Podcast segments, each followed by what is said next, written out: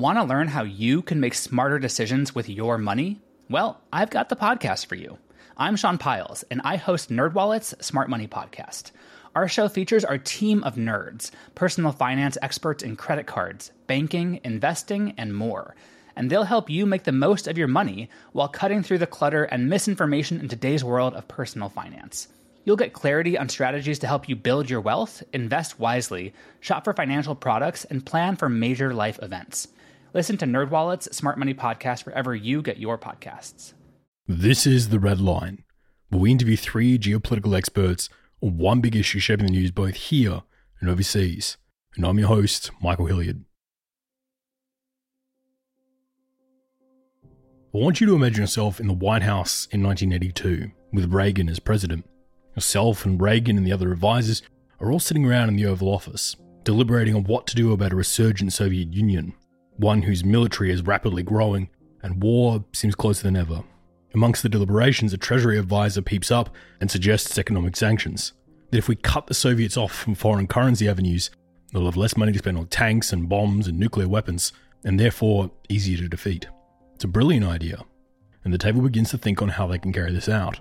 One of Reagan's advisors chimes in and informs the president that the USSR still actually relies on a bunch of US proprietary technology in order to do their offshore drilling and difficult drills. In fact, at this time, almost the entire world does, as the US companies are miles ahead of everyone else in this sector. At this period in time, it means that every country that wants to use this cutting edge technology has to come crawling to the US for it. So Reagan's team comes up with a plan, and a few days later, they announce a ban on this cutting edge oil tech being used by Soviet countries and Soviet companies. And immediately, it has devastating effects on the Soviet economy. The USSR has to shelve a number of its pipeline plans as they can no longer expand them without this technology. Output of oil falls across the entire Soviet Union, and the Soviet offshore oil industry is kind of a mess for a few years. So the plan appeared to be quite successful, pats on the back all round. But as Reagan's team celebrated, this policy had unintended long and medium term consequences. Yes, the Soviet economy was hurt by the drop in output of oil, but in response to these sanctions, the Soviets diverted huge amounts of scientists and engineers into creating their own version of that technology. In three years' time, the Soviets had an equivalent technology to replace the now unattainable US one. And to the further horror of the US, they were now selling that technology on the open market, and for cheaper than what the American companies were. The US companies, having lost their monopoly in this industry, had to slash their prices in order to compete with the Soviets. And additionally, Countries like Iran, Iraq, and Angola, who the US had been trying to use this oil tech as leverage to get them to curb some of the behaviors, now had a whole new country to get their tech from. Nations like Iraq or Iran no longer had to try and behave in order to receive the cutting edge oil technology. For that, they could now just go to the Soviets for it. So, in the short term, these sanctions were effective. They did curb the amount of money heading into the Soviet Union. But in the long term, it opened up a whole slew of additional problems. Now we fast forward to 2022, and we're back in the White House. And this time, China is the global competitor to the United States. The Biden administration wants to find a way to curb the rapid growth of the Chinese military in a period where war seems like it could be more imminent than ever. One advisor suggests microchips and semiconductors, the brains of every bit of technology ranging from microwaves to hypersonic missiles.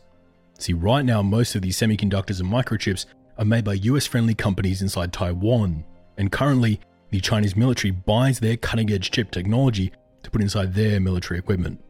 So the advisor suggests that if we cut off China's access to these semiconductors microchips, it will prevent China from getting the latest technologies and will effectively freeze their military progress in place for a number of years, as Beijing lacks the most crucial bit of technology for any technical progress. And so earlier this month, the Biden administration did that and signed a law that puts sanctions upon all high end chips that would be considered state of the art from about five years ago and up from entering China, with the law even going as far as to ban US citizens from working inside Chinese chip manufacturers at risk of losing their citizenship. And in China, this is already having great impacts and is certain to hurt the Chinese military's modernization. But for how long? Is this policy a brilliant masterstroke to permanently keep China 10 years behind the US? Or is this a similar situation to the oil technology we talked about earlier on, where we might see temporary gains but long term problems? Was this the one huge card the US could have played during a war against China, which they've now played during peacetime? And by playing it in peacetime, has it allowed China enough time to build up their own domestic chip production facilities, meaning that if war does roll around in the future, the US won't have that card to play? Are these chip sanctions a good idea? Well, to answer questions about these chips, their geopolitical impacts, and the technology race roaring over the Taiwan Strait, we turn to our first guest. Part 1 A Chip Off the Old Block. Want to learn how you can make smarter decisions with your money? Well, I've got the podcast for you. I'm Sean Pyles, and I host NerdWallet's Smart Money Podcast. On our show, we help listeners like you make the most of your finances. I sit down with NerdWallet's team of nerds, personal finance experts in credit cards, banking, investing, and more.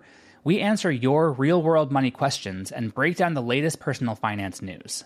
The nerds will give you the clarity you need by cutting through the clutter and misinformation in today's world of personal finance. We don't promote get rich quick schemes or hype unrealistic side hustles. Instead, we offer practical knowledge that you can apply in your everyday life. You'll learn about strategies to help you build your wealth, invest wisely, shop for financial products, and plan for major life events. And you'll walk away with the confidence you need to ensure that your money is always working as hard as you are.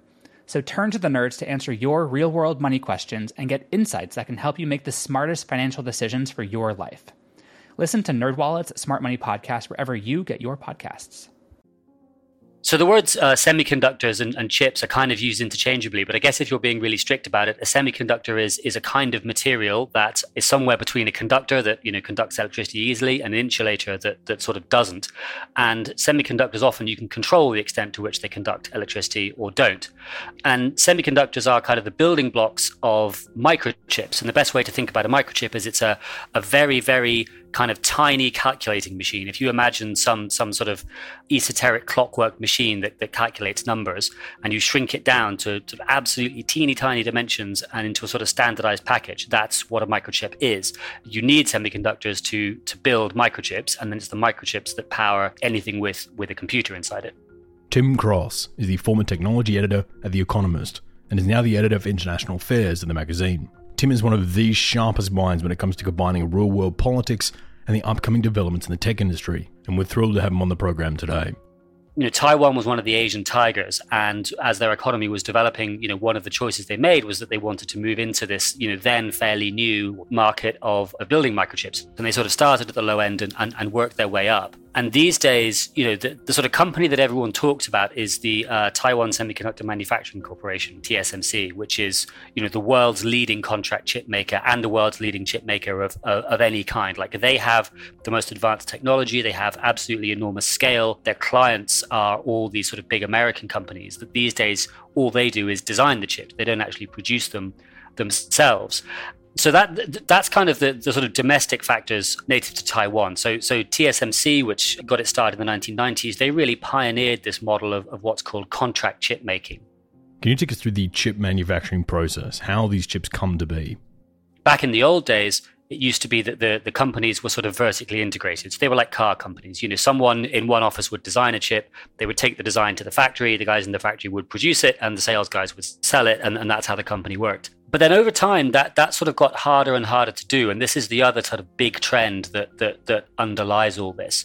So your listeners might be familiar with this idea of Moore's law, and Moore's law basically says the amount of stuff, the amount of circuitry you can stuff into a microchip of a given size doubles every two years. And what that means in practice is is chips get better very, very quickly, which is why you know the, the pace of change in computing is is is so fast. But there's this sort of kind of joking but kind of not um, thing in the industry called Moore's second law, which says that the cost of building a cutting edge factory doubles every four years. And so as you're as you're shrinking the components that go into these microchips, they started off pretty small and they've only got sort of more tiny over the years.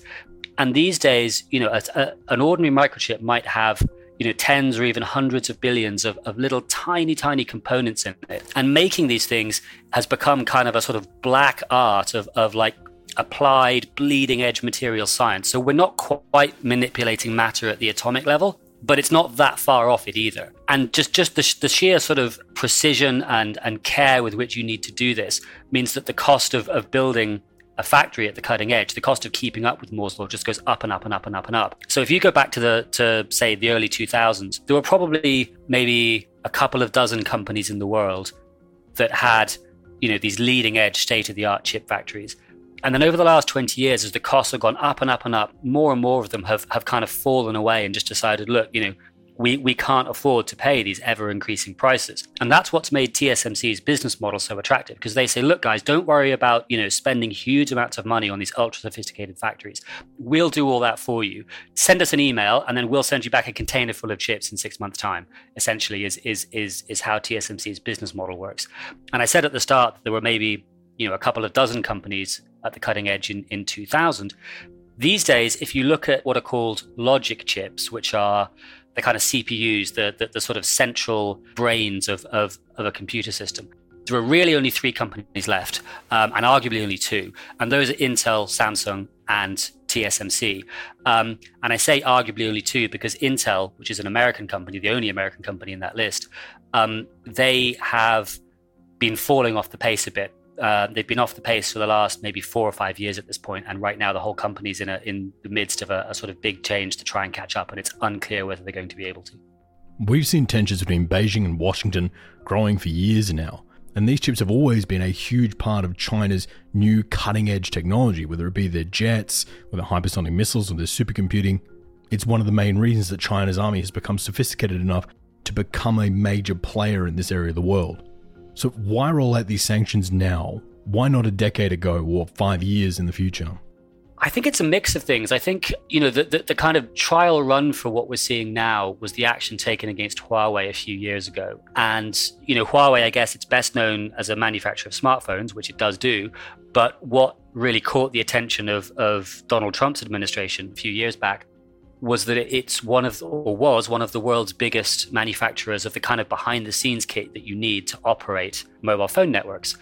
And you know w- w- with this kind of overarching sense that that there's a sort of big strategic rivalry kind of brewing and getting more acute between the US and China the idea that you know a Chinese firm might be building half the world's telecoms networks and you know possibly using it to to listen in or, or, or spy um, on behalf of, of, the Chinese government was seen as something that they they kind of couldn't tolerate. So the, the, they deployed kind of an early version of the laws that we're seeing now against Huawei, essentially cutting it off from uh, any technology of, of US origin. And the results were kind of crippling. So, you know, if, if you're Huawei, this was terrible. If you're sitting in the White House, you're thinking, oh, hey, this, this kind of worked pretty well. So it, it, it's partly that, you know, the first attempt to do this worked well.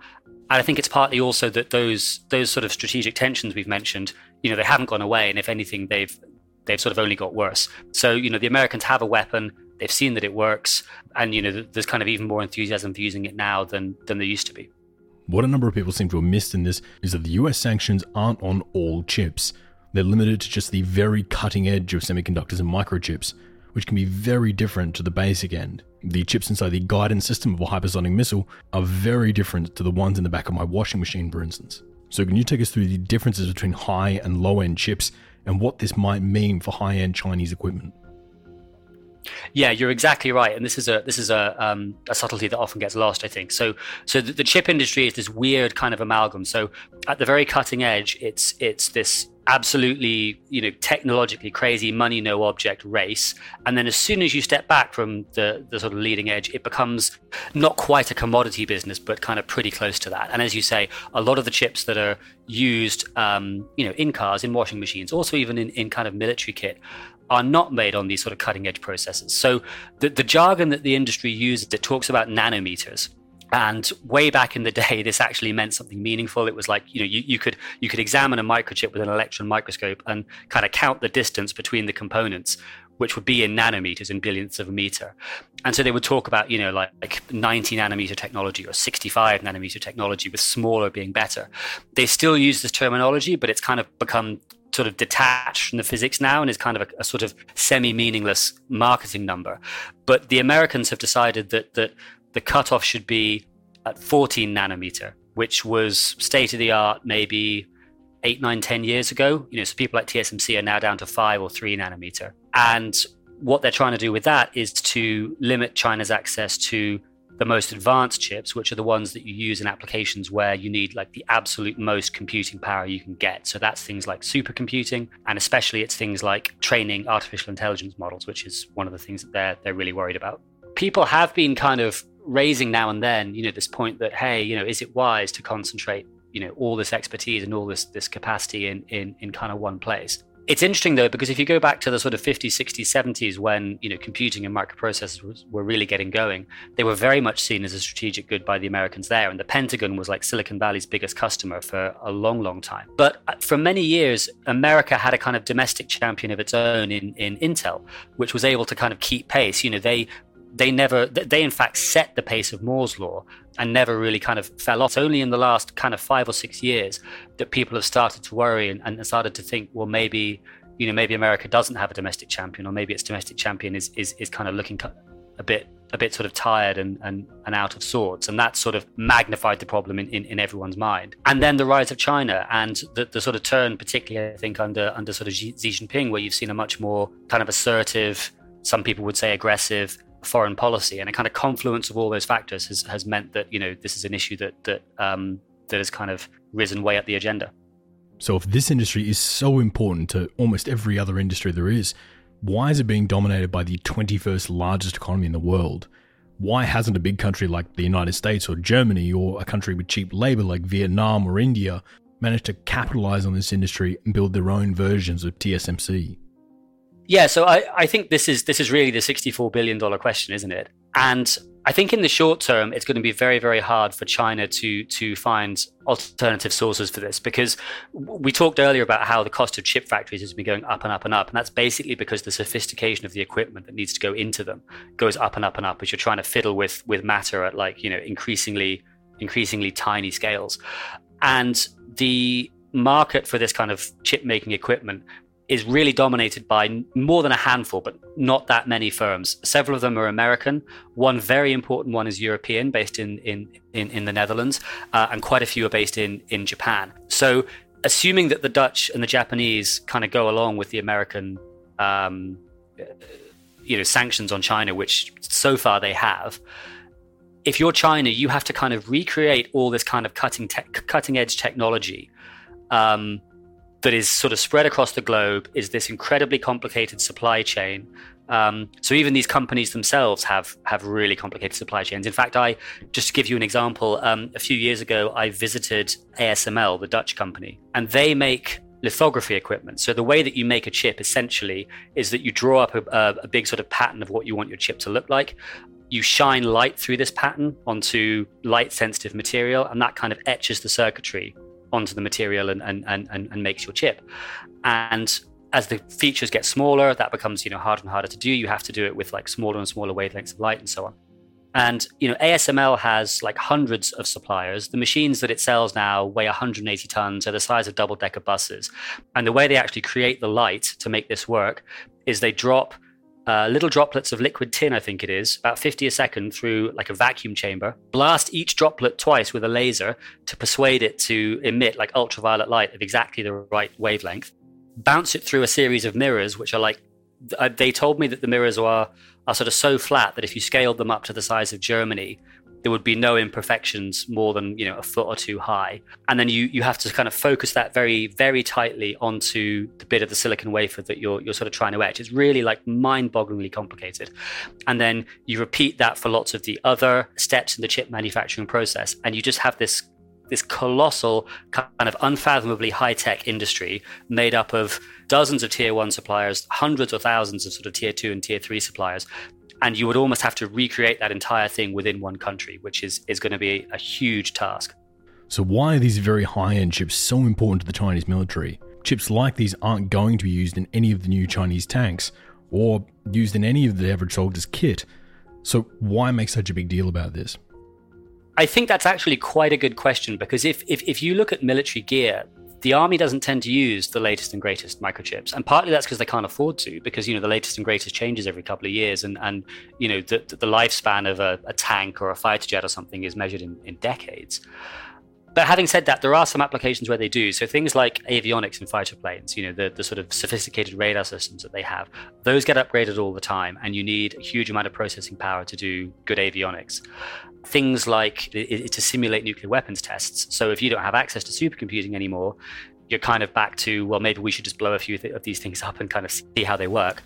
Um, and then the, the, the thing that i think is fueling a lot of the anxiety at the moment is is what we've come to call ai uh, so you know modern uh, modern versions of ai are basically incredibly complicated statistical models where you train a computer on like enormous piles of data it learns to recognize patterns in those data and then it can apply it in other ways. So, you know, you can show it a zillion different human faces and then it becomes really good at recognizing human faces to the point that it can pick individuals out of a crowd. You could show it, say, a whole load of pictures of American warships or American fighter planes, and it becomes very, very good at ident- identifying the radar signatures of American warships or American fighter planes. And, you know, maybe this is a way around some of the sort of stealth or low observable technology that people have been talking about. You could show, you could, you know, feed in data from military exercises and see what you can sort of extract from that. AI is one of these um, technologies that has you know potentially hundreds and hundreds of uses. Some of them will sort of probably prove to be military, but it is a technology where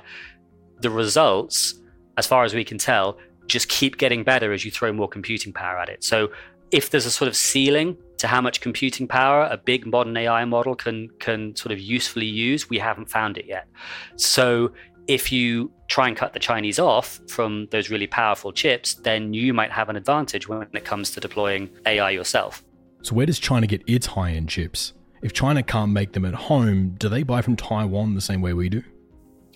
Uh, well, they were buying from Taiwan and, until sort of pretty recently, and that's one of the questions: is you know to what extent they'll they'll still be able to.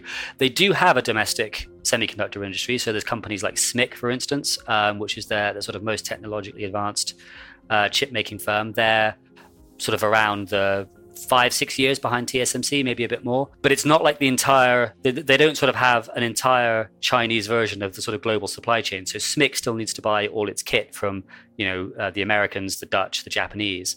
So obviously they have kit already. They, you know, they have existing factories, and the Americans can't do much about that. So they can continue to churn out chips uh, you know, based on their kind of existing technology. One question is what happens with things like maintenance? What happens when these machines start to break down or start to need, you know, maintenance done to them? Is is is is that going to start to to become a problem for them? The Americans haven't completely cut them off. Uh, most of the the regulations, you know, they don't say you cannot sell anything to China under any circumstances. They say you need a license, and the assumption is that you know if you apply for a license for anything kind of cutting edge, you'll be told no. But maybe you know there'll be a market in, in, in selling China, you know, five year old technology that, that the Americans don't mind don't mind them having. And in the short and long term, how is this likely to affect the Chinese? So in the short term, I think well, in the very short term, the impact will be sort of big, but maybe sort of quite limited. They'll have to, you know, the Chinese will be trying to work out now whether they can do substitution, whether they can, you know, substitute some slightly less fancy chips for the the um, the cutting edge ones that they can't get hold of. In the medium term, there's this question about whether you know existing chip factories start to break down and it becomes hard to you know replace or service the equipment. In the long term, the big question is, you know, China has been trying to develop a domestic chip industry supply chain for for decades. It hasn't managed to make it work so far. Is this kind of really aggressive action? Is is that going to really force them to do it you know force them to, to throw unlimited amounts of money at it just just try redouble their efforts. And i think no one really knows the answer to that. You know there are powerful incentives for them to succeed um, because you know if you need access to this stuff if you want to if you've got kind of superpower ambitions. But it's very very hard to do. You know the existing semiconductor industry is it's a planetary scale industry and it's just an open question. You know no one really knows whether you can you can successfully stuff that into one country and and you know reinvent all these high technologies um, but I think you know that they've got a stronger incentive than they've they've ever had before to try. There is a worry from some people about China using third party countries to skirt around these sanctions. As an example, having a company in Russia or a company in Myanmar order thousands of these chips for themselves and then ship it across the border into China. So, how's the US plan on preventing this from happening? I think it depends on what you're talking about. If you're talking about um, the actual chips themselves, the sort of end end products, then yes, potentially, and it would be quite hard maybe to to sort of detect or or to stop. So. Um, the chips that a lot of people use to trade these AI models I talk about, I just talked about, they're kind of they're very very similar to the chips that power your PlayStation Five uh, or, or, or your Xbox or whatever that, that, that make all the fancy graphics in modern video games. They're pretty much the same designs, just with a kind of couple of tweaks. So you know you could maybe see some sort of black market emerging in which uh, you know, chips ostensibly designed for use in like video game consoles get diverted into China, where they're really used to to, to do sort of AI research.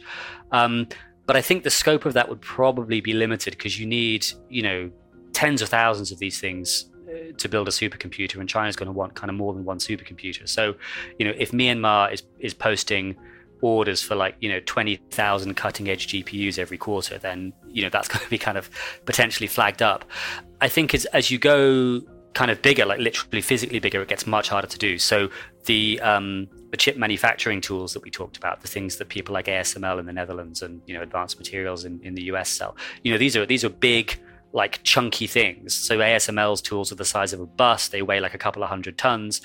Um, they only sell a handful a year at the moment, or a few dozen a year maybe.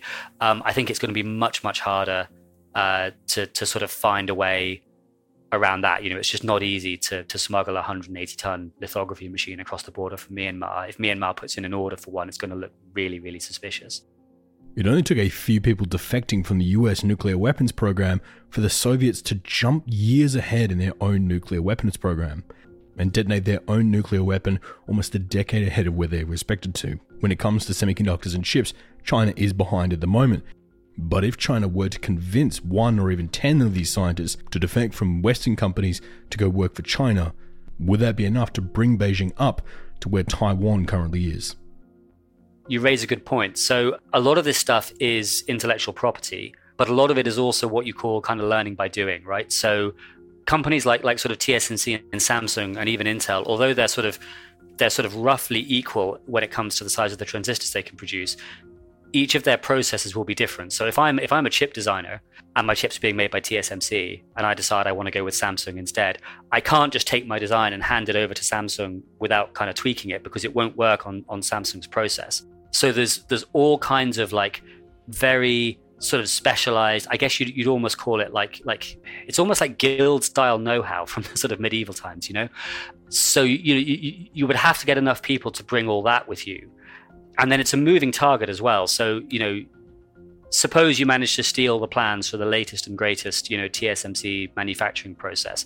Great, you have that, but that's only going to be current for kind of two or three years.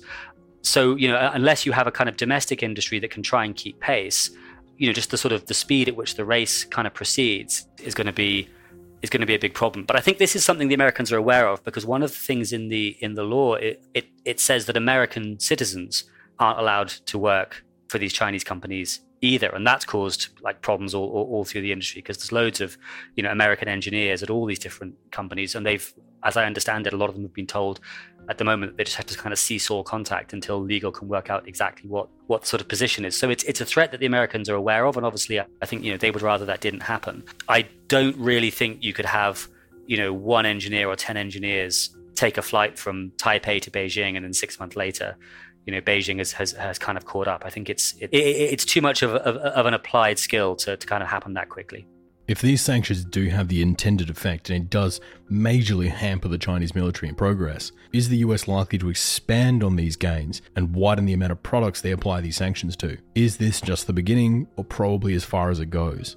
The semiconductor industry is probably the, the most high tech industry on, on the entire planet. It really does have a sort of globe spanning supply chain. There really are these little, these sort of pinch point monopoly companies without whose products you just can't really get anywhere. And it's going to be interesting how many other industries have those characteristics. If, you know, if they can find one, then maybe this model will work. If you're trying to, uh, you know, something like the automotive industry, there's so much, you know, knowledge and experience out there and it's so widely disseminated that it will be much much harder to to sort of crack down on. I so I think there'll be motivation for them to try. You know, it's it's it's succeeded with Huawei. It, will probably succeed this time around as well. So that you know, it'll be a natural thing to say, well, hey, what else are we worried about? What else could we could we try and, and do to sort of contain China technologically? And then the other thing I think it'll be interesting to keep an eye on is the sort of second prong of this whole strategy. So you know, half of America's strategy is try and contain China technologically. The other half of America's strategy is try and get some advanced manufacturing, advanced chip manufacturing back onto US soil.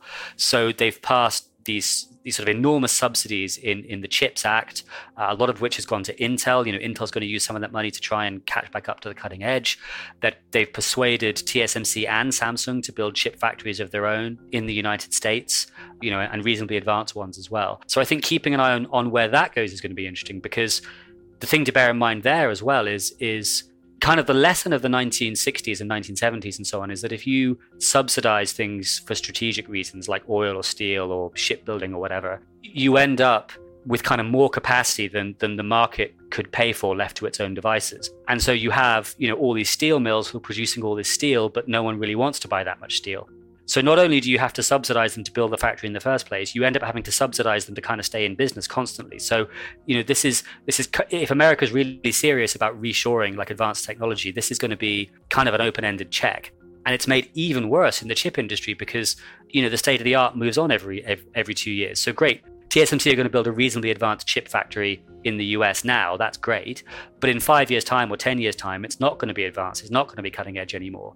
And if you want them to build another one, maybe you're going to have to open your, your checkbook again. That's the other sort of facet to this strategy. And if America's serious about this, they're going to have to commit to it on like a bipartisan basis. They're going to have to really make it a sort of a center point of their strategic thinking. And they're going to have to be willing to write quite large checks for the foreseeable future to make it happen. Hey there, I'm Dylan Lewis, one of the hosts of Motley Fool Money. Each weekday on Motley Fool Money, we talk through the business news you need to know and the stories moving stocks on Wall Street. On weekends, we dive into the industries shaping tomorrow and host the experts, authors, and executives that understand them. Tune in for insights, a long term perspective on investing, and of course, stock ideas. Plenty of them. To quote a listener, it pays to listen. Check us out and subscribe wherever you listen to podcasts.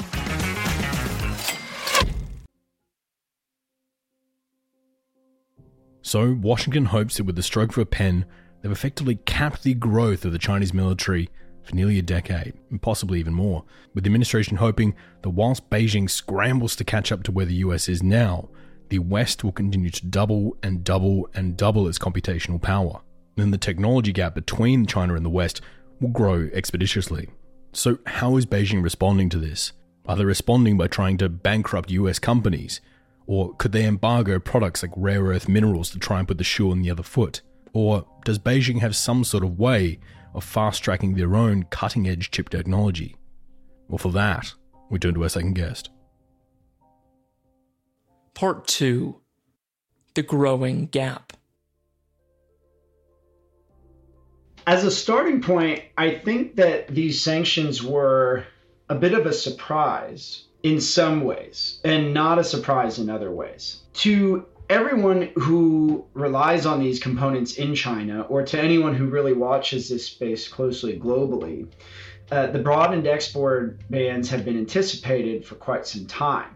In other ways, I, I think that they were a little more creative than people expected. In, in particular, the parts of the restrictions that went at U.S. persons the part that went at the human talent, not just the hardware and not just the export of the technology. And as we'll get into, blocking that flow of people or that flow of human knowledge and know how, that capability, really took things not just to another level, but another kind of dimensional component to it, if you will. And I think that that probably has China struggling to figure out exactly how far this damage will go and how they would respond. Bob Guterma is the CEO of the China Project, a China focused news agency specializing in the business, political, and economic analysis of the domestic Chinese markets. There are only a few people in the world who truly understand the internal machinations of the Chinese economy, and Bob is one of those people.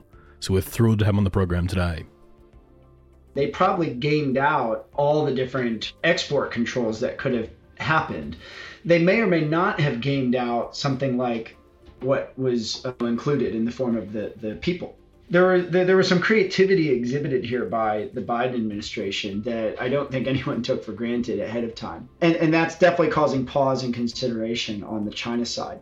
Now, back to the part of the broadened export bans that were expected because it was anticipated in some shape or form, all the enterprises that relied upon them have been hoarding these chips, which may have led to kind of a pull forward, if you will, to uh, demand for these chips that may then get reflected later on in in a drop off in demand depending on how things go but may also drive a short to medium term supply chain tightening that we saw only very recently already in this this same market but there's a lot of fear in China over what will happen once they burn through their inventory. OEMs and ODMs might have difficulty securing new contracts, delivering on their existing sales contracts and it's already starting to be baked into their earnings in terms of share prices for big tech companies, including companies that have invested heavily in AI and may find their access to GPUs impeded.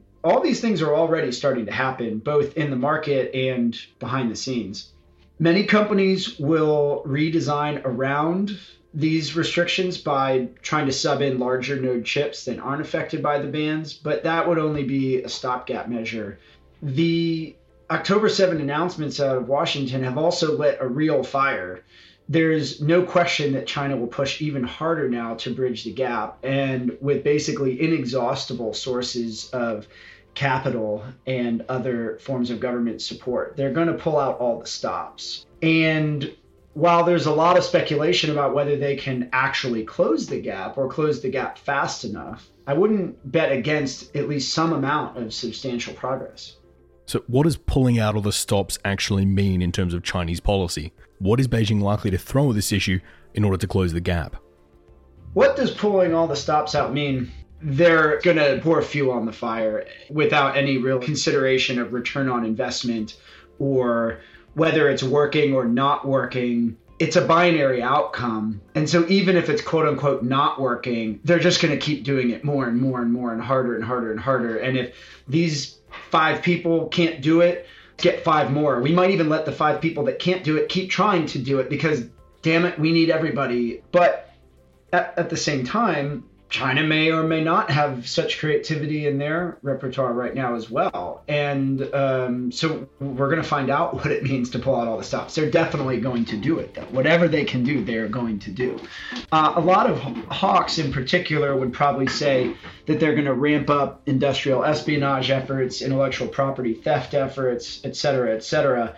I don't consider myself a hawk, and I won't just say that they're going to try to steal all the technology and yet at the same time, why wouldn't they? Uh, it would be hard for me to argue against the people who assert that's how they might go about solving this problem. Their back is against the wall. It is a binary outcome. Time is of the essence. They do view it somewhat existentially and probably rightfully so. So they, they're going to act in out of rational self-interest the way I think any other country would. How are the domestic Chinese media and Chinese business community reacting to this news? It's obvious that there'll be problems in the supply chain going forward, and are they more likely to lay the blame at the feet of the government in Beijing or lay the blame at the feet of the Americans? To be completely frank, the past weeks since the announcements came out from Washington have been completely overshadowed by the National People's Congress that we've all read so much about at this point. So it's been harder than maybe it would have been if this had happened at another time to gauge what the reaction within China will be. As with most things, China has a difficult job to um, let some version of the truth get through, which it inevitably will in most cases through the internet. Uh, yet not to appear weak, like America has landed a hard blow on their chin. Um, and yet also to let enough get through that they can spin it as America uh, unfairly holding them back. China, unsurprisingly, sees this as final proof that America's real goal is simply to thwart China's rise as a peer competitor. And in some way, shape, or form, for us, the West, or America uh, specifically, to see China on its knees. This is always been part of the narrative that they've told about the United States and the West in some ways in general. And this plays right into that narrative in many ways. Now it's, you know, chicken and egg. Did we do this because of what they are, or are they responding because of what we are? You know, uh, you, can have that debate all day long, and I think ultimately it's subjective. It, it whichever side you're on, it's the other person's fault and they started it. But you know, this this does play into that perception big time. As such, from their side, this has been building for a long time, and in many regards, this isn't even new. From Trump's trade war, which was read in China as a direct response to Beijing's Made in China 2025 plan, to the kneecapping and near-death experience of ZTE, um, you know, about halfway through the Trump administration, to the aggressive moves against Huawei, from chip export bans to Meng Wanzhou's arrest in Canada, to rallying Western uh, countries against Huawei 5G equipment, to the entity listing of companies involved in surveillance tech, to pitifully petty things like the Department of the Interior banning DJI drones, and finally, of course, to the October 7th announcement. So I'm not intending to amplify the Chinese perspective that we are trying to hold them back. Uh, I'm trying to explain how they will see this, and they will see this as us unfairly trying to hold them back, um, not because we see them as a threat, but because we don't want them to become equal. We don't see them as equal, and we don't want them to become equal. That's what they see in all of this. Are the Chinese likely to respond with their own version of sanctions, trying to go tit for tat against the Americans in response to this? China has already responded in a way. Look at the composition of the Politburo and the promotion of so many literal rocket scientists with advanced degrees. Look at the rhetoric in Xi's speeches and its focus on expanding China's capacity to innovate for years, uh, the Xi administration has sought to direct China's prodigious scientific and technical talent away from areas like finance and the consumer internet and toward hard science and deep technology. This is only going to accelerate as China recognizes that this time America's threats of decoupling are very real indeed. Now, whether they will tit for tat retaliate, like during the height of the, the Trump trade war, like you tariff this, I tariff that, I don't think so because, again, the big political meetings in Beijing that just concluded kind of eliminated the uh, simultaneous response style tit for tat.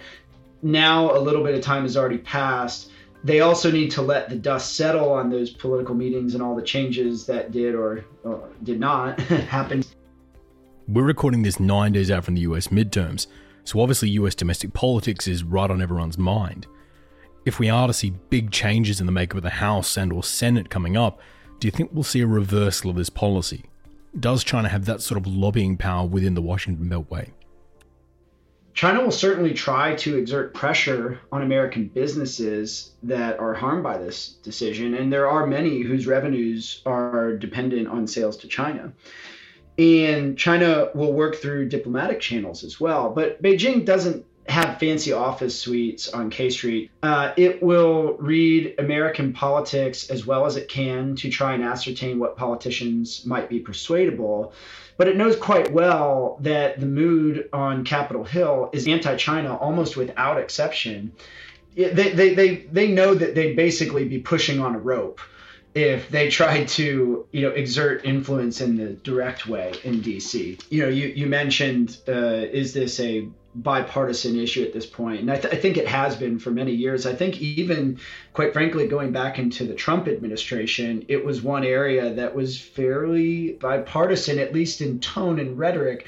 Maybe both parties weren't quite ready at that time or willing at that time to work together on specific policies or um, bills, but uh, I think they are now and and certainly the spirit is there. It at, at, the very least, you can also say, and, and with certainty, that it would be uh, political kryptonite in the U.S. to in any way walk back uh, anti-China or at least harsh on China uh, rhetoric. You know, if, if you were a Democrat or a Republican that tried to bust out of the current mood, you would immediately get shot down for being soft on China or or weak on foreign policy. And so, even if you wanted to, which I don't think really anyone does, I, I don't think you would. Is there a worry in the US that this may backfire in the medium or long term? That in recent years, China's been chugging along, getting its high end chips from the West, and because of this, the West has maintained their hegemony over the high end chip sector. But now, with these sanctions, we're likely see China fully kicked into gear in a very serious way.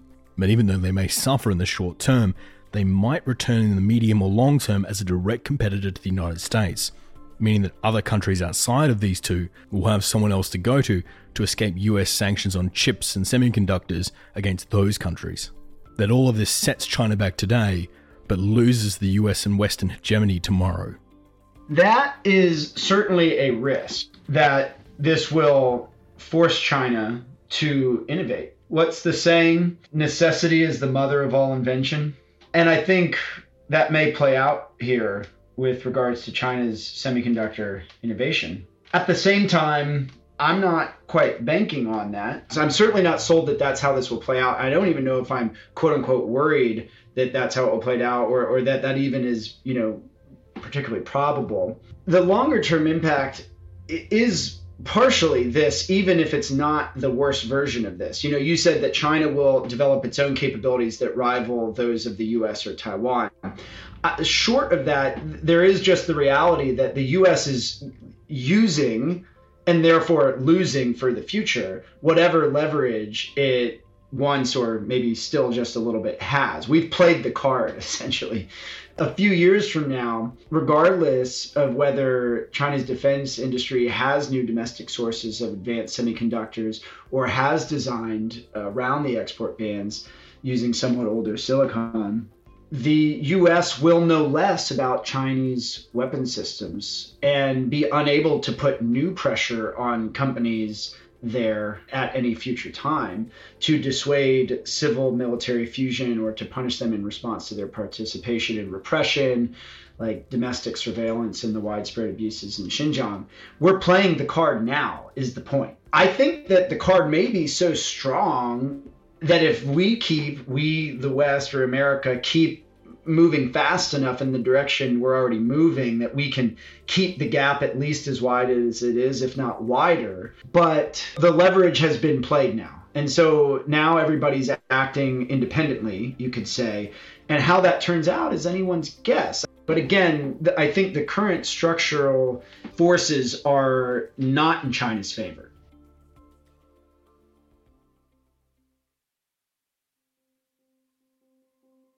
So, where does this road lead? Is this the beginning of the US using its economic might to contain the Chinese military growth? Or is this the turning point where China manages to build its own independent military industries? Is this the beginning of an era where countries around the globe will be able to buy the high end war winning technology from either the US or from China? That state of the art equipment is no longer the exclusive domain of the US.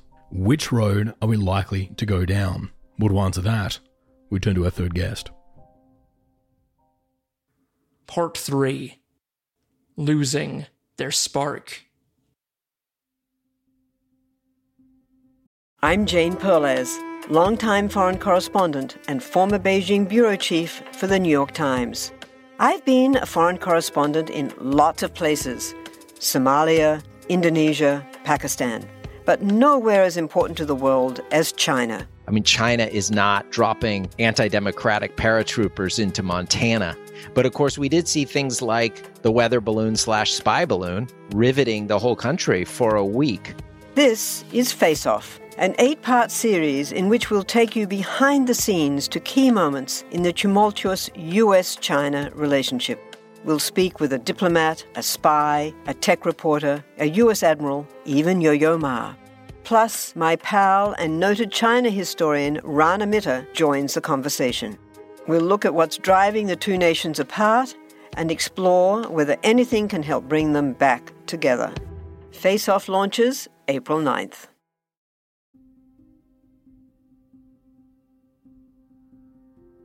To answer why self reliance, you might want to go all the way back to Mao. There are very deep rooted in the CCP system is fear of technological self reliance, uh, a fearing of relying technologically and militarily on other countries around the world. I think a very scarring experience in the late 1950s, early 60s when Khrushchev pulled the rug out from under the Chinese nuclear bomb initiative. And that sort of delayed Mao from getting his bomb for a number of years and I think really scarred the system into being very fearful of relying on any other country for anything sort of particularly technological and strategic.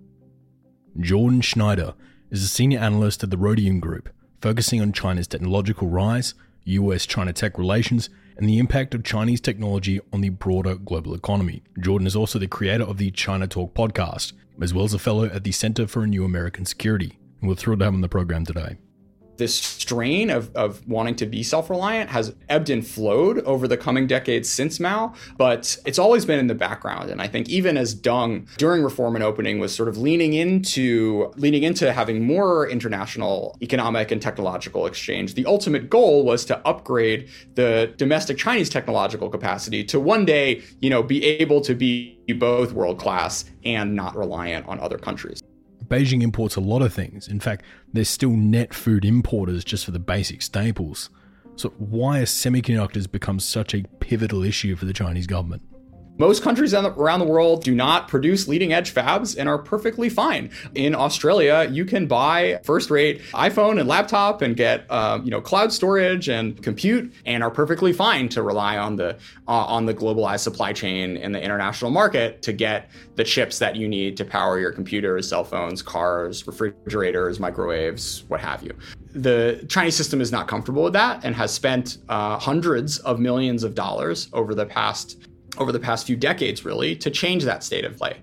So semiconductors really unlock the modern economy. And without them, we would be living a life very similar to what our grandparents would be in the in the 50s or 60s. And much uh, and a lot of the, the core innovations that we've been able to um, get to both in, de- in the developed and developing world come from Moore's law continuing having domestic capacity that's self-reliant means that you have unfettered access to uh, to these semiconductors, which have both in- enormous economic e- implications as well as military and strategic ones. So the proximate cause of the Biden administration's actions with regards to restricting ex- uh, semiconductor technology going into China was because they have a strong sense that leading edge chips today and where military competition is going tomorrow is going to be very much decided by advanced compute. This isn't the first time the US has put sanctions towards China and Chinese companies. So, how do the sanctions that were put on by the Trump administration compare to these sanctions that have been put on by the Biden administration? What have the direct impacts on China been for each of these? The Huawei sanctions were targeted at one company. And later they were expanded, contracted, then expanded back again to ZTE. And towards the end of the administration, he put a, a handful of other companies on the list. But the big difference with these Biden uh, regulations is that they're done playing the game of picking companies and putting them on lists. I think the administration got frustrated that you had to deal with shell companies and you know folks coming in and out of business. And if you sell to one Chinese company, they could like lease the technology to another one. And they basically said that civil military fusion in China is real. This, uh, again, being the idea that uh, the, the Chinese government c- can compel any civilian company to share its technology, assets, resources with the Chinese military industrial complex. And for that reason, you know, none of these firms within China we can trust to sell technology that will allow them to fabricate on the leading edge so the impact is much more dramatic than just sort of tanking one firm. Instead, what the Chinese, what the what the Biden administration has done with these regulations is try to bend the trajectory of an entire industry. Chinese companies do have laws that stipulate they have to hand over any technology or IP to the Chinese government upon request. But to be fair, the US also has laws for companies like Facebook where they can be compelled to hand over user data upon request. Can you take us through how the IP and technology laws in China compared to those of the US when it comes to this particular issue? Oh, I mean, totally. What's good for the goose is good for the gander. I mean, I think America indust- invented the phrase the military industrial complex. And this is something, of course, that President Eisenhower warned about uh, as he was as he was leaving the presidency. So yeah, I mean, I think it's I think it would be really weird if a great power would not have its civilian companies cooperate in one way or another with its military industrial establishment. But the fact is that the US government now sees China as a strategic competitor and is following down the logic train where if you accept that, that the US is in a sort of decade plus long competition, struggle, Cold War, however you want to define it, that it should be taking steps to do whatever it can to preserve its technological edge. Building a semiconductor industry onshore in China was meant to be part of the Made in China 2025 project, which was announced in 2015. How successful has this initiative been so far inside China? And with all of China's wealth, why haven't they been able to pull this off in the last seven years? it has given them an industry. There are a lot of fabs that are pumping out chips in China. It just hasn't brought them to the leading edge. And I think it hasn't because this is the hardest thing for anyone to do. Uh, and these are multi-decade projects that uh, sort of the Japanese did, the Taiwanese did, uh, the South Koreans did. In in every other country in the world that's attempted to do this, you've seen a lot of subsidies and a sort of very long multi-decade climb up the value chain. And you know, I think all things considered, um, it's it's it's actually reasonably impressive what what mainland China has done. And you know, had the had the U.S. not put on these restrictions, I, I think it wouldn't have been inconceivable to see see the likes of YMTC compete at a one to one basis with leading memory manufacturers, and the same goes with SMIC and logic chip makers. But the fact that the US government still does have these choke points and is now decided to employ them makes their path incredibly difficult, if not impossible, to stay on the technological trajectory that they were able to uh, develop into over the past decade or two. Until recently, a lot of the talks around chips and semiconductors were centered around Taiwan and the Chinese calls for invasion of the island. The idea being that with the West having all their chips based here, that an invasion of Taiwan would allow Beijing to implement a similar kind of sanctions around chips and semiconductors, but in this case, back at the US. How much do you think the chip issue plays into Beijing's calculations around an invasion of Taiwan? First, I think the the PRC wanted to take back Taiwan, you know, starting in 1949, way before they had um, uh, microelectronics. And I think even if they didn't have this ecosystem, uh, it would still be something in the kind of CCP bloodstream to, um, you know, make sure that there is one China. The idea that a Taiwan blockade or invasion would rebound positively on the Chinese semiconductor ecosystem is a complete red herring. First off, in any war, I think it's fair to say that the Taiwanese semiconductor ecosystem would be taken offline and probably for years and years to come. These fabs are tuned to such a precise degree that they're set far away from highways and airports because that level of disturbance can throw off your yields. Now, if there are bombs going off in your country, I- am pretty sure that you're not going to get through this sort of thing unscathed. The second thing that I think it's it's important to recognize is that Taiwan plus mainland China does not equal a self-sufficient semiconductor ecosystem. The Taiwanese semiconductor ecosystem grew and developed because it specialized and is part of this magical global supply chain. The last thing I want to talk about is talent. So, um, it, it, it, aside from like the physical plants that all of these that Taiwan has built out over the years, it is the human capital, it is the knowledge of Taiwanese engineers that makes these places run.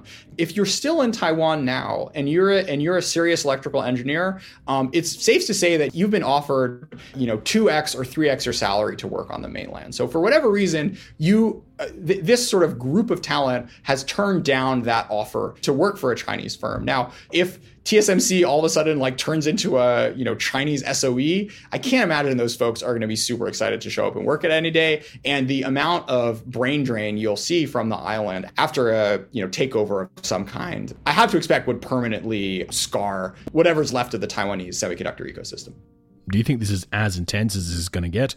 Or this is just the beginning of the US doing what they can to strangle the Chinese out of certain markets?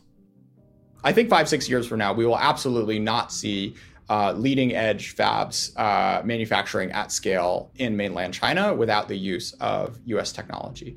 Now, what happens to the lagging edge is very much is very much up in the air. For now, the the Biden administration has said that you can still help Chinese firms upgrade and you know develop up to you know up to up to uh, what they define as the frontier technology. But a, a subsequent administration may stop that. And even if they decide to stop that, the Chinese firms may be able to do that much, at least without foreign support. It's still very much an open question to me what role the Chinese semiconductor ecosystem is going to play in the global economy five, six years from now.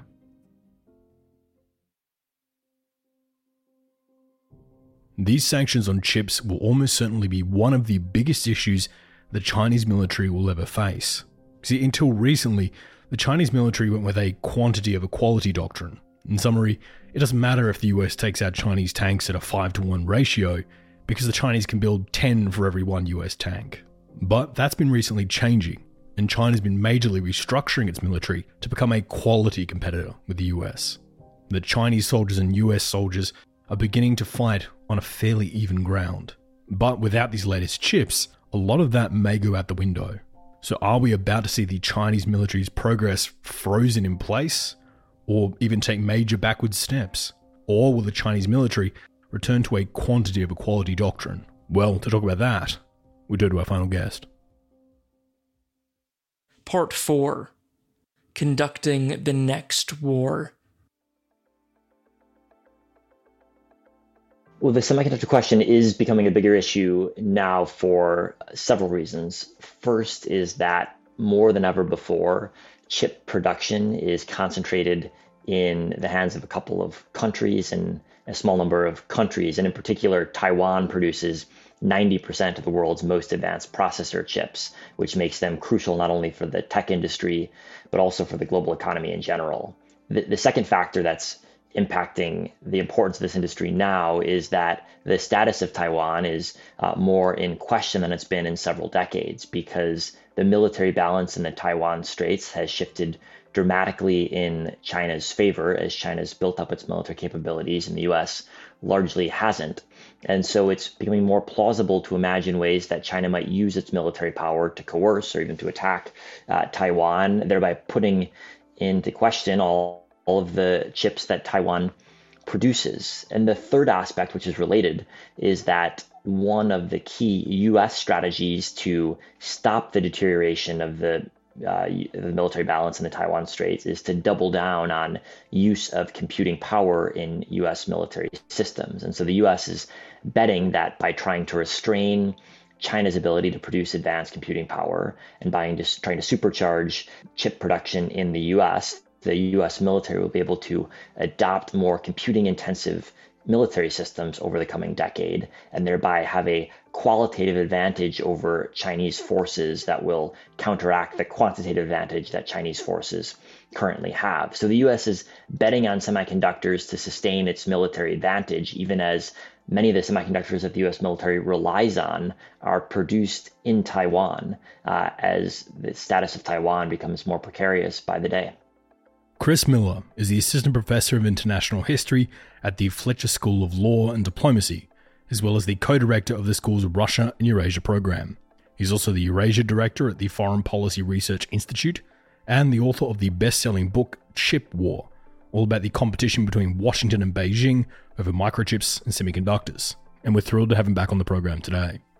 Well, the first thing to say is that prior US controls were primarily focused on stopping Chinese firms from using semiconductors for military systems.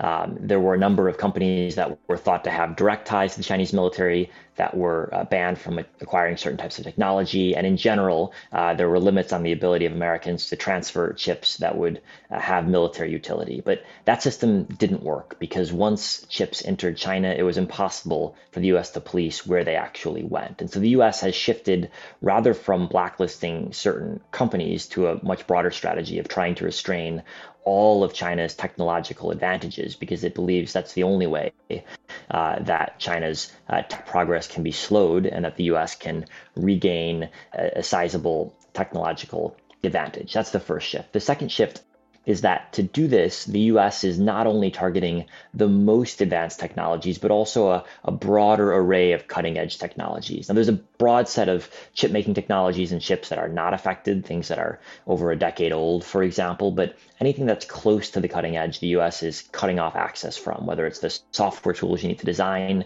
advanced chips, the machine tools you need to produce them, or even the ability of American citizens to work at Chinese chip firms using this technology. So it's a much broader um, effort to slow any progress towards cutting edge chips in China than we saw previously.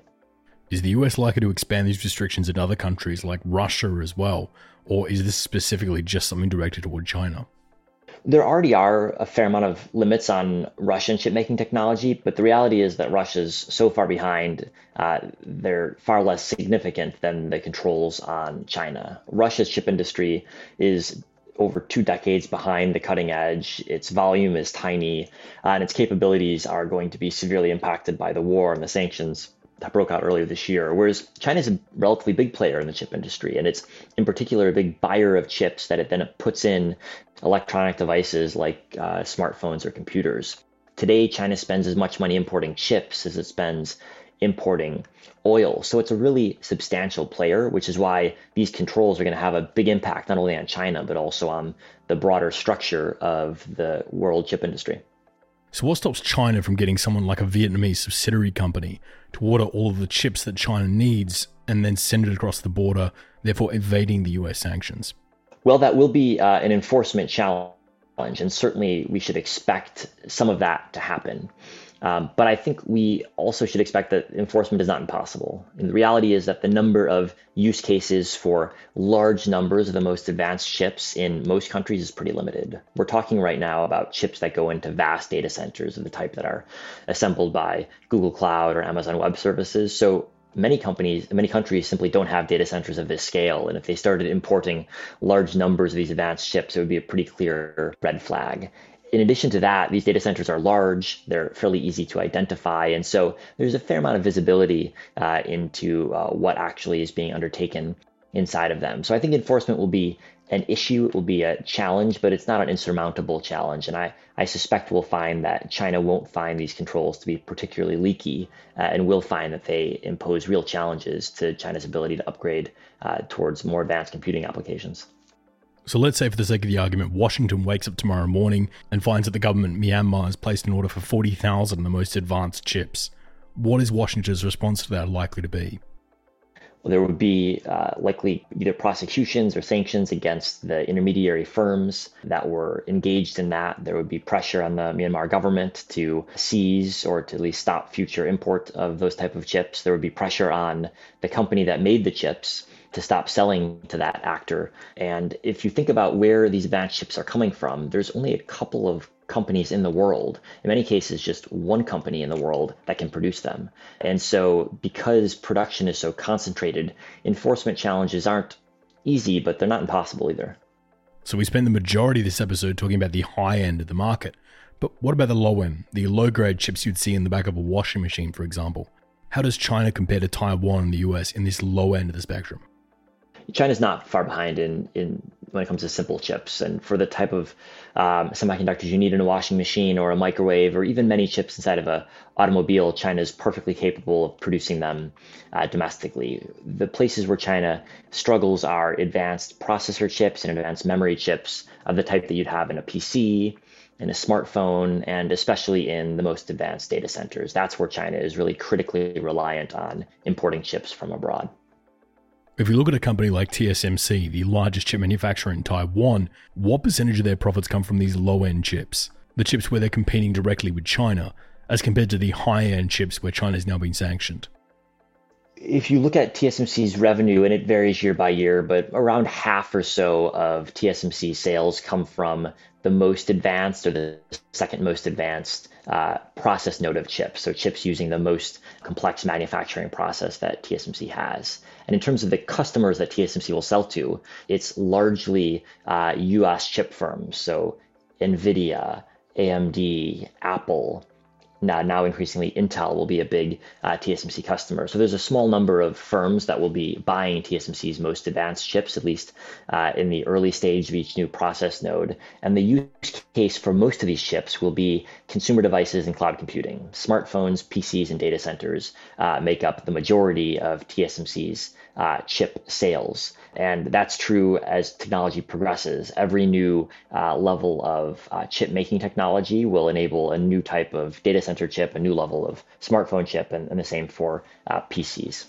When it comes to the rare earth industry, China managed to gain control of that sector by selling their rare earths at half the price of what the US was for long enough that the US companies went bankrupt and then China consolidated the market. If China were to try a similar tactic in the low end of the chip market, would companies like TSMC be able to withstand that in the long term? So, if you look at the cutting edge where China can't compete, that's also where the leading chip makers make most of their money. So the leading chip makers are relatively insulated from the risk that China does heavily subsidize low end chips in the way you described. But I think when you look at Western companies that are producing at the mid to low end, they're absolutely at risk of that exact dynamic. So it's not going to be relevant for the main processors and smartphones or for data centers, but for chips in automobiles, for example, or chips in dishwashers and microwaves, that's that is a part of the market where we should expect to see a lot more Chinese production coming online. And then because of that, a lot more debate in the West about uh, whether we ought to allow uh, imports of Chinese chips because they'll be produced thanks to government subsidies at uh, prices far below existing firms. But that's not going to be relevant at the cutting edge. That's only relevant to firms that are producing these types of lagging edge chips. China's prowess in the South China Sea has been growing for decades now, and Sino American tension is nothing new. So, why hasn't the US been making more efforts to try and move these chip manufacturers onto US shores where they aren't in range of Chinese bombers? Earlier this year, the US did pass the Chips and Sciences Act, which is going to, to do exactly that to incentivize the manufacturing of more advanced chips in the United States. And this will have an impact. It will increase um, the the number of facilities that Intel, TSMC, and Samsung build in the US, though the impact won't be dramatic and will still be uh, quite reliant on production in Taiwan. There's two big challenges for diversifying away from Taiwan. The first is cost a single advanced chip making facility can cost $20 billion. So it's hugely expensive to change the geography of where chips are being produced. And the second challenge, which is related, is that you need a very specialized workforce to make advanced chips. So there are a lot of smart people in Switzerland, but there's no semiconductor industry. And so the likelihood that you're going to be able to set up a competitive chip making facility there is close to zero. There, there, certainly has been, over the past decade or so, a fair number of US trained, Taiwan trained, Japan trained um, semiconductor engineers and executives who uh, moved to China to work in the Chinese chip industry. But there's also been a, a similar flow, probably larger in scale, in the opposite direction of, of Chinese chip engineers, often trained abroad, who work abroad as well. Right now, there are a number of uh, new factors that are reshaping the labor market. One is China's economic slowdown and the zero COVID policies, which are making it less attractive to uh, work in China. Two is the new wave of US restrictions that prohibit American citizens or green card holders from working at a number of Chinese chip firms, which forces relevant individuals to choose either to leave their job or to give up their citizenship uh, or green card. And so we're, we're seeing a whole lot of change right now in the labor market. Uh, and I think it's it's actually difficult to, to predict in five years' time uh, what the labor market dynamic will look like, to what extent we continue to see some back and forth between Chinese chip industries and the rest of the world, or whether actually China's chip industry is really fairly segmented off from uh, the rest of the international chip industry because both pressure from Washington and pressure from Beijing. Is there a worry that these sanctions will temporarily hurt the Chinese, but will spur them on to catch up in the medium to long term, putting them in a better position in the future? I think that worry exists, but I think the timeline is is almost certainly longer than than five or six years for for two reasons. First off, there's no sector of the economy where the manufacturing challenges are more complex than chip making. We just think of a iPhone chip uh, the main chip on an iPhone, of which there are actually many chips. The main chip will have 15 billion transistors carved into it, each one of which is smaller than the size of a virus. And this is manufacturing with the most extreme precision uh, that any industry has demanded before. So it's just really, really tough to make progress. And if you look at China's immense subsidies over the past decade or so, they've made very limited progress relative to the amount of money they've poured in. So that's the first challenge. The second challenge is that trying to catch up to the cutting edge is very hard because the cutting edge keeps moving ahead very quickly.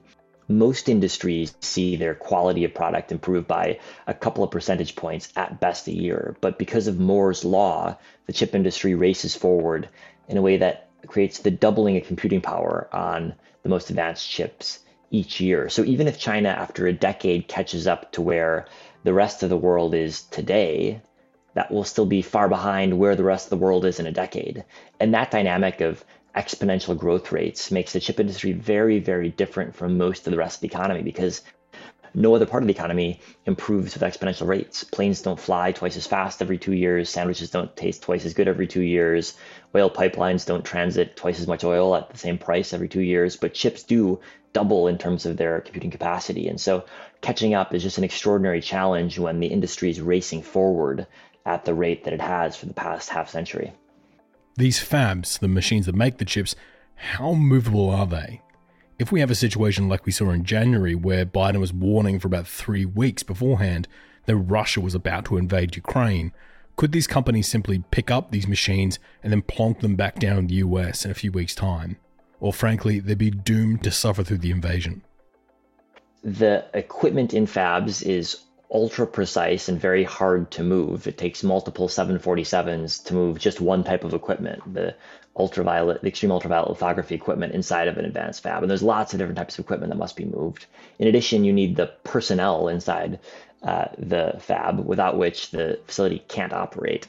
And the idea that it's plausible to imagine a large scale moving of equipment and personnel outside of Taiwan in the early stages of war when we know it's coming, but before it's actually started, uh, just seems highly unrealistic. Um, the reality is that Taiwan probably wouldn't let the equipment leave the country uh, if a war looked plausible but still uncertain. And once the war started, uh, it seems hard to imagine that as we're struggling to resupply Taiwan with food and with oil and with munitions, that we're going to expend effort uh, trying to extract um, uh, semiconductor manufacturing equipment uh, with poorly defended 747s. Uh, I just don't think that's a realistic scenario, which is why I don't think we've worried nearly enough about what would happen if we lost access to that chip making capacity. What if Biden were to expand these sanctions to all chips? That tomorrow morning Taiwan refuses to sell any sort of microchips to the Chinese? What is the immediate impact on the global markets if that decision is taken? Well, most of the chips that Taiwan sells to China are then assembled into goods that are exported to the rest of the world. So, for example, um, almost all iPhones are made in China. So, chips come from Taiwan, they go to China, but then iPhones are sent around the world. So, if Taiwan stopped sending chips to China, China would be unable to produce the electronic goods on which the, on which the rest of the world depends. Uh, so, that alone would have a dramatic economic impact, so big that Taiwan almost certainly wouldn't do it. Uh, so the reality is that the supply chains are so complex and interdependent that efforts to meddle with them are very risky um, because political leaders often don't fully understand the impacts that their moves uh, will have. And because the semiconductor supply chain is at the core of so many other supply chains, from autos to uh, household appliances to technological goods, there's extraordinary risk that even seemingly small moves could have a really dramatic effect on our ability to procure the chips that we need. There was a major push from the Indian government a few years ago for them to get into the chip manufacturing industry. How successful have the Indians been in this industry, and do you think they'll play a bigger role going forward? It'll be a challenge, I think, for India to play a, a, big role in chip fabrication. But I think in chip design, India's got a great base from which to build. There are actually more chip designers in India than any other country uh, in the world.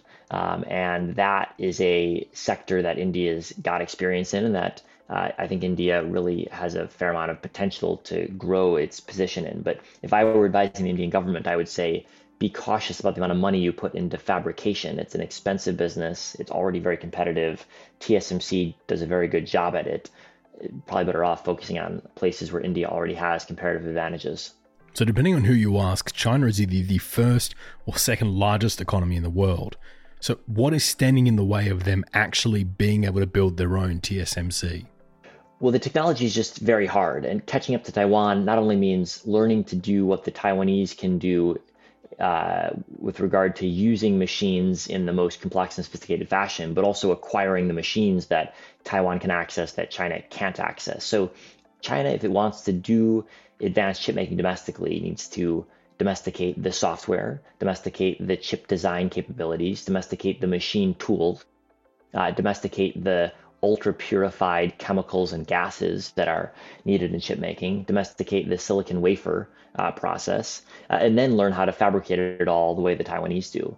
Uh, and the reality is that's just very, very difficult. The uh, complexity of these processes is immense. It's been honed by just a tiny number of companies uh, over the past several of decades. And the Taiwanese certainly can't do it alone. And so even if the Chinese have uh, several times as much money to spend, the reality is it's going to be very, very difficult to try to replicate the entire supply chain inside of China, especially given that the new controls that are in place not only target uh, Chinese chip making firms and not only target the firms in China that make uh, the equipment needed to make advanced chips, but they also ban the supply of component parts to any company that wants to make advanced chip making equipment inside of China. And so to think about what that means, if you look at the extreme ultraviolet lithography machines uh, that are used uh, in advanced chip making processes in Taiwan and elsewhere in the world, these machines have hundreds of thousands of components inside, and it's now illegal for uh, any US firm to produce any of the components for a comparable project inside of China. So, sourcing all of this domestically is just going to be extraordinarily difficult given that the rest of the world relies on an ultra specialized international supply chain to do it. So, it's not simply a question of money, it's going to take money, a lot of time, uh, and a fair amount of luck, I think, if China is to make any progress. Do you think these moves by the Biden administration have gone far enough, or do you think they should go further with them? If you ask yourself, what is the Biden administration trying to accomplish? What their goal is, is to reduce the deterioration of the U.S. military position in East Asia. Over the past several decades, the buildup of Chinese China's military has uh, really substantially swung the military balance uh, towards China's direction, and it's abundantly clear now that China is already building and will continue to build more ships, more planes, more missiles, more drones than the US. And so the US has to, if it wants to keep its military edge in Asia, try to keep a qualitative advantage over the Chinese that will offset its quantitative disadvantage. Then the next question is well, what types of qualitative advantages does the US have over China? And in most types of manufacturing, it's not clear the US has any. China's manufacturing superpower. It can um, make uh, many types of uh, uh, equipment at high levels of quality. But one place where the US clearly has an advantage is in the production of computing power. And as defense planners in both Beijing and Washington think about next generation military systems, they're envisioning more autonomous systems, more signals processing, more sensors, more communication bandwidth, and all that requires more semiconductors. And so I think the US is betting that military power in the future will be defined by computing power. Computing power requires advanced semiconductors, and advanced semiconductors are one of the few technological edges that the US still very durably retains vis a vis China. And so the success of this policy will be measured in 10 years' time if the qualitative advantage of US systems, thanks to their improved access to computing power, grows vis a vis what the Chinese military is able to field. That's the policy goal, and so we'll have to measure success based on whether that pans out. And my final question is Do you think this will permanently blunt China's military rise in the region, or are we simply just kicking the can down the road and prioritizing short term gains? Well, we should certainly expect the Chinese government to keep trying to build up its military capabilities. But if in 10 years' time the US military has access to computing power that is uh, multiple times more sophisticated and advanced than China's, I think that will quite plausibly have an important impact on military capabilities. If you look at how militaries have changed over the past half century, they become more and more reliant on computing power. And so, insofar as that trend continues over the next decade, I think we ought to assume that whichever country is able to produce the most advanced computing and access it for their military uh, will have a qualitative edge.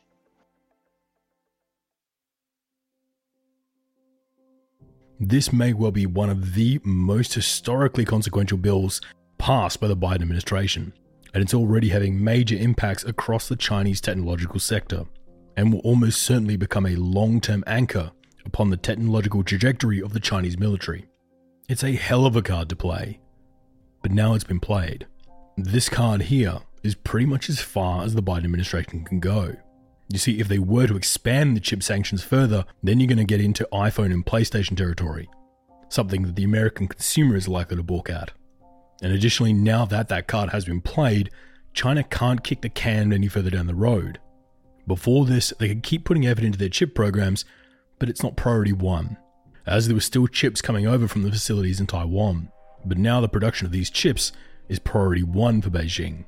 The clock has started, as every day that China doesn't have these microchips, they are falling exponentially further behind the United States. In fact, because of these sanctions, quite a lot of China's most cutting edge missiles and technology will either have to scavenge chips from elsewhere, or rely on other technologies, or shelve production for the year. If China and the US were at war, this would be a devastating move to their supply chains. One, two, three years of no new cutting edge missiles is devastating, but it might be worth it if it means that if war does break out in, let's say, 2040, the US doesn't have this major card to play anymore. In fact, if the Chinese manage to build a domestic manufacturing sector for these microchips, they won't be able to play that card with anyone. As it would be pretty hard for the US to threaten someone like Iran that they won't sell them chips anymore if they know China would be more than happy to as soon as they hang up that phone. So, is it good policy or is it bad policy? Personally, I think it's still too early to tell, and I realize that even Reagan's disastrous gambit in the Soviets looked like a winner for the first few years. Although it must be said that oil technology doesn't grow at the exponential rate that chips do. All I know for sure is that this will have major implications for any and all of China's regional ambitions, and that this has been a major blow to the Chinese military's modernization, and it was all achieved without firing a shot or sinking a ship. With one simple stroke of a pen, the US has begun chipping away at China's future prospects.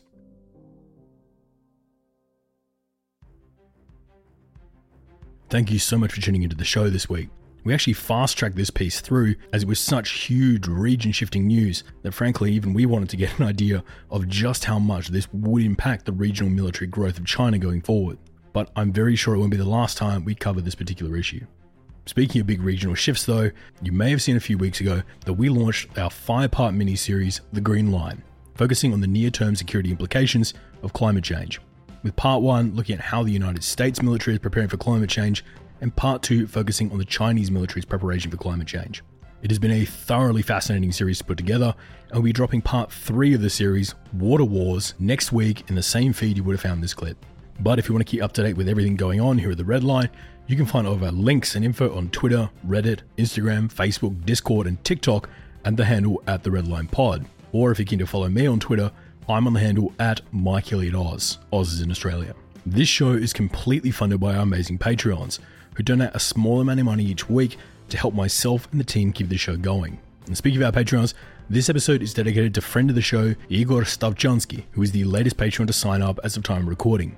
There is no way we'd be able to keep this show going and at the production levels we do without the support of our amazing Patreons like Igor. So if you want to get access to the Patreon only content, or you feel you can spare a couple of dollars a week, we greatly appreciate it. But for now, this episode on the geopolitics of semiconductors and microchips is all thanks to you, Igor. Cheers, mate. As usual, here are our three book recommendations. The first is Chip War, the fight for the world's most critical technology, by this week's guest, Chris Miller and we couldn't ask for a better book on this subject. And with it only being released three weeks ago, it's about as up to date as it could possibly be. The second is Deciphering China's Microchip Industry by Fang Chen, for a Chinese perspective on this issue. And the third is The United States versus China The Quest for Global Economic Leadership by Fred Bergsten, for a better look at the wider Sino American competition. I want to say thanks to this week's guests Tim Cross, Bob Guterma, Jordan Schneider, and Chris Miller. All of you made your schedules incredibly flexible this week to help us get this through so quickly. And there is no way we could have gone from the research phase to releasing this episode within two weeks without the help of these people. So thanks so much for being flexible and helping us out this week. Also, want to say thanks to my staff Wade McCarr, the producer, Perry Grace, Daniel Isabella, Isaac Gibbs, Andrew Garbery, and Robbie Sutton, our research assistants and writers, Francis Leach, our director of breaking news, Mark Spencer, our second voiceover artist, Jonah Gunn, our production assistant, Jamie Tanu, our media director, Ross Crabtree, our media advisor, Joe Hawthorne, our audio cleaner, Marissa Rafter, our videographer, and Nick Much, our field correspondent. These people are the reason that Redline keeps kicking the goals they do, and I'm incredibly lucky to have such a great team behind the show. The Red Line will be back in a fortnight with another international episode, and the Green Line will be back next week. But until then, thank you for listening, and good night. The views and opinions expressed in this episode are solely those of Michael, our guests, and the Redline podcast. They do not represent any government or organization and are solely our own. For more information, please visit the redlinepodcast.com. We all know how important it is to keep your eye on the money, and not just your own. Stay on top of the latest financial and market news with Yahoo Finance, a podcast that releases new episodes almost every day. You'll hear a brief overview of the biggest news in the financial world, all in three minutes or less, right after markets close. Check out Yahoo Finance wherever you get your podcasts. That's Yahoo Finance wherever you get your podcasts.